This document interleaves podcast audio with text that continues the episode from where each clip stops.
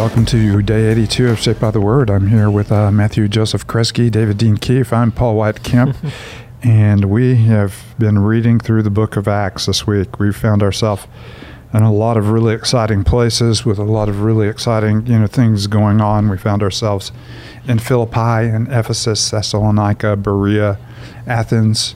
Uh, many of these, of course, have New Testament letters that are written back to these cities as Paul continues, you know, to care for them. Should mention Corinth as well.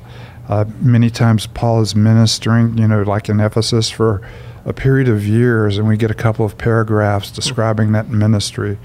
Paul's ministry was much richer and deeper. In the case of Corinth, we even know that there were other letters that he had written, you know, back to them, and there may have been other letters written, you know, to these as well. But Paul has a heart for these churches. He's poured himself into these churches. He, he suffered a lot of uh, a lot of setback, but it, continue, it seems to continue to press forward in the gospel uh, because where the fruit is being born, uh, it's it's worth experiencing the setback. And even the call that Paul received in the ministry was mm. showing him what things he must suffer. suffer. Yeah. And then uh, even the message, you know, that uh, Peter preached, we must go through many persecutions to enter the kingdom. Uh, we we're, we're called as well to enter a world of suffering, to suffer along with the world, and to present the hope of the gospel. So we were in the city of Ephesus last time we uh, left off, and so we return to the city of Ephesus today in Acts chapter 19. Uh, but before we do that, let's let's pause and uh, invite the Lord to do His work through His Word in our lives as we uh, offer this moment to Him. Matt, you mind leading us? Yeah. Father, we do pause before you today, um, reminded of, of your greatness, of your holiness, of your glory, of your goodness towards us, and the grace we have in Christ Jesus. And as we read your word, um, Father, thank you that you have spoken to us through it. Uh, would you use it to accomplish your purposes in us and through us? Um, would you help us to behold you and to worship you um, today? Thank you for um, this time together. Thank you for the community that we have um, as we read this. God, would you edify us? It's in Christ's name we pray. Amen. Acts chapter 19, verse 23. And uh, Matt, you're so right. Uh, reading in community is a, is a great blessing to read mm-hmm. scripture and to read it together. And um, we've enjoyed doing this, and we've enjoyed knowing that uh, uh we're connecting with you as well. So mm-hmm. thanks for inviting us into your home or your car uh, or your iPod as you're walking, running, jogging, yeah. doing chin ups out in the park. Acts chapter 19, verse 23. About that time there arose a great disturbance about the way. The silversmith named Demetrius, who made silver shrines of Artemis, brought in a lot of business for the craftsmen there. He called them together along with the workers in related trades and said, You know, my friends, we receive a good income from this business. And you see and hear how this fellow Paul has convinced and led astray large numbers of people here in Ephesus and in particularly the whole province of Asia. He says that God made uh, gods made by human hands are no gods at all. They're in danger not only of that our trade there is danger not only that our trade will lose its good name, but also the temple of the great goddess Artemis will be discredited. And the goddess herself, who is worshipped throughout the province of Asia and the world, will be robbed of her divine majesty. When they heard this, they were furious and began shouting, Great is Artemis of the Ephesians. Soon the whole city was in an uproar. People seized Gaius and Aristarchus, Paul's traveling companions from Macedonia, and all of them rushed into the theater together. Paul wanted to appear before the crowd, but the disciples would not let him. Even some of the officials of the province, friends of Paul, sent him a message begging him not to venture into the theater. The assembly was in confusion. Some were shouting one thing, some another. Most of the people did not even know why they were there. The Jews in the crowd pushed Alexander to the front and they shouted instructions to him. He motioned for silence in order to make a defense before the people. But when they realized he was a Jew, they all shouted in unison for about two hours, Great is Artemis of the Ephesians. City clerk quieted the crowd and said, Fellow Ephesians, doesn't all the world know that the city of Ephesus is the guardian of the temple of the great Artemis and of her image which fell from heaven? Therefore, since these facts are undeniable, you ought to calm down and not do anything rash. You brought these men here, though they have neither robbed temples nor blasphemed our goddess. If then Demetrius and his fellow craftsmen have a grievance against anybody, the courts are open and there are proconsuls. They can press charges. If there is anything further you want to bring up, it must be settled in a legal assembly. As it is, we're in danger of being charged with rioting because of what has happened today. In that case, we would not be able to account for this commotion, since there is no reason for it. After he had said this, he dismissed the assembly. Uh, that's quite a that's quite a riot Yeah. for two hours. You know, drowning out everybody who would try to speak up. You know, great is Artemis of the Ephesians. And, and of course, you know, the major motivation is not so much the dignity of the god, but uh, the income received by all the tradespeople. We were making a good living doing this. Uh, and uh, then, of course, they, they get later into argument. And by the way, Artemis's name is at Yeah. stake, you know, as well. But it, it's kind of incredible what they accuse Paul of, of, of doing, um, of really completely discrediting the idea that temples are significant and gods made with human hands are significant. And, uh, you know, this great temple, which was one of the wonders of the ancient world, and this meteorite, I guess, evidently that had fell fallen from heaven that was supposed to look like Artemis, but just really looks sort of like a meteorite. Anyway, which was in the middle of the temple, and, and people were worshiping. So, what are some of the things that stand out in this this one single event? You know, one thing that I find interesting is how Luke kind of gives us at the start the perspective of Demetrius and how from Demetrius's perspective, you know, Paul's leading people astray by leading them to Jesus. Kind of this Yeah. interesting thing. And he also thinks that Paul's kind of ridiculous for saying he says that gods made by human hands are not gods at all. How so- crazy is that? yeah, what in the world? But we would see those as you know, he's not leading them astray, and he actually is right in saying that if, if you fashioned a god with your hands, it's probably not a god at all. but from Demetrius's perspective, he's seeing these as, as you know against everything that he's standing for and believing in. So just interesting to see that kind of perspective that Luke gives us there. Yeah, I think of you know just Paul growing up reading the Old Testament scriptures and how many times we see in the Old Testament, you know, that those who worship idols become like the idols, and and we're really seeing that. I mean, in this way that here's you know Demetrius who worships the the very thing he creates, you know, worships his his money, and little does he know it, it's not so much the concern for Artemis, it's the concern for the protection of his welfare and of his greed and of his business. His his his welfare, his lifestyle, though every all of the things that uh, make us comfortable. yeah. Uh, you know, we, we, we have it good. We love the way we have it, and sometimes we won't let the gospel challenge us the way that it needs to. Uh, you know, with our idolatries and things, you know that we, uh, you know, we tend to hold on to. hmm It's easy to, to be hard on Demetrius here, but I mean, you're right. We see ourselves, not so much maybe in Paul as we'd like to admit, but we see ourselves in Demetrius. We just don't cause a uproar Yeah. in the city over it. You know, we just kind of quietly protect our our idols.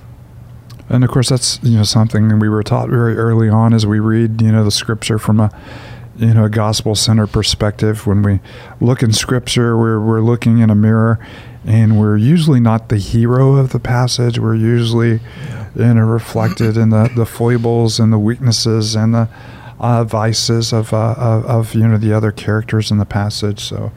As Matt Chandler told us, we're we're not you know David Foldley facing off against our enemies with uh, three smooth stones. We're actually the Israelites cowering in the back, afraid to take on the challenges, who desperately need a savior. Yeah.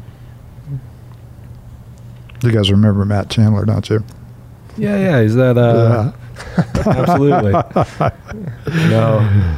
And looking at it and, and seeing ourselves in Demetrius is is good. You know, I mean, the gospel comes in, and in here it's shaking up his world, it's shaking up his life, and and he does not want his life to be shaken up. He he's enjoying the steady Mhm. income. He's enjoying how things are, and so often when the gospel comes into our lives, it's going to shake us up and change things. And and as followers of Christ, I'm, I'm I, I want to be willing to give up those things of the world for the things of Christ, and so there is tension there Mhm. that we can see. I am I'm amused by the fact that Paul wants to walk into the middle of all of this. He's so He's a co- wild he's so convinced. You just give me five minutes with him, and I'll. I'll convert them all. And, and of course, the same thing was happening whenever you know Barnabas, uh, you know, brought it, you know, whenever he came into the city of Jerusalem and Barnabas, you know, was uh, sponsoring him before the apostles and he's arguing effectively, but he is also getting into sharp disputes and a lot of attention, a lot of fires falling down on him. And as soon as Paul leaves town, there's just, Luke says, and the city was at peace. As you see the same thing here. Yeah. Not only the believers say, Paul, do not go anywhere near the Yeah. theater, but some of the city officials said, we know this guy's tendency, who he had befriended. Uh, whether or not they had uh, embraced the gospel, we don't know, but he had befriended, you know, for the sake of the gospel, said, Paul, stay, you know, stay away. Yeah. Don't come anywhere near. Yeah. You know, I think to Demetrius's credit, whether he's dishonest or not, he's right. You know that when the gospel does become, you know, impact us, a people in a city, it does begin to expose the I- idolatries, and it does clash with the gods of our Mhm. age. You know, and the gods of our culture. And so, yeah, absolutely. If the gospel begins to take root in Ephesus, there there will not be as much worship of false gods. You know, there will be worship of a true God. And, Yeah. and so he absolutely is right, whether he's dishonest or not. And, and I'm just reminded. I mean, even for us, you know, where we are today, like one of the ways we see the gospel taking root where we are is it begins to expose, you know, false idols and begins to expose all the things that we worship as lesser gods. It tears down our temples and it uh, exposes our exposes our idols and it causes us to confront uh, you know the things that uh, have captured the affections you know the affections of our heart and it is you know the gospel is both a is always a, a deep threat and a uh, rich comfort Mhm. you know but that does threaten our idolatries and our comfort and uh, the things that we so often place our confidence in but it gives us the true comfort of the one who is deserving of our affections and the one who fills does fill our fill our heart with joy and the one who does redeem us and has made us for himself and our hearts finding rest ultimately in him Mm. rather than in our in our stuff I love that funny kind of line in verse 32 that you know the assembly's in confusion. Some people shouting one thing, some another, and some people didn't even know why they were there. That's right. They just get caught up in it and just start shouting. Um, We don't know who that guy is, but we don't like him. no, it uh, is uh, all too familiar, you know, in the day and age that you know, that we, we live in. Some people just like a good riot. I know, just I want to go shout, shout and yell. Yep. yep. No doubt about it. And, and of course, you know, the thing that finally calms them down is they are in threat of breaking Roman law, uh, you know, and, and of rioting. And, and of course, the, the city, you know, councilors seem to say, ah, we we all know, you know, Artemis, you know, Artemis is going to be here forever. Mhm. Um, don't worry about it. Mhm. If you've got if you've got a beef, take it, you know, take it to the civil court. Mm. And, and of course, you know, there there are a few of the pillars of that temple still standing, and it's kind of a magnificent in a temple. But uh, Yeah. the cult of Artemis is, is long since gone, and, and the gospel has spread throughout, you know, throughout the world. Mm. I love too, just even in yesterday's reading where we get to see that Paul, you know, this is his second time there, and he's staying there for, for numerous years. And so it's over this long period of ministry here in Ephesus that the city begins to change and begins to grow, hopefully, more uh, following Christ, less towards idols. And, Yeah. you know, I love seeing that movement and, and, and so hopeful to see something like that in our own city, right? yeah. um, over a, a prolonged period of time of faithful witness to Jesus, proclaiming the gospel, demonstrating the gospel, that men and women would leave these idols made by human hands to serve the true God, as we've Mhm. said, and that our city really would change Yeah. in light of the Yeah. gospel, right? This gives us hope that that can actually happen. And, and interesting enough, you know, toward the end of uh, his life, Timothy is assigned to be a pastor here in, in Ephesus, and so that is where we find him when Mhm. Paul writes these two books, you know, First and Second Timothy, and uh, in uh, Second Timothy, he says, "Be aware of Demetrius; he caused me great harm." Mhm. and, and we don't see exactly the harm. You know, this is probably an ongoing antagonism. You know, as long as Paul was there, we don't see the great harm. You know that he that he caused Paul, but we hear Paul talking about it and warning Timothy that Yeah. wherever we take the gospel, there will be opposition.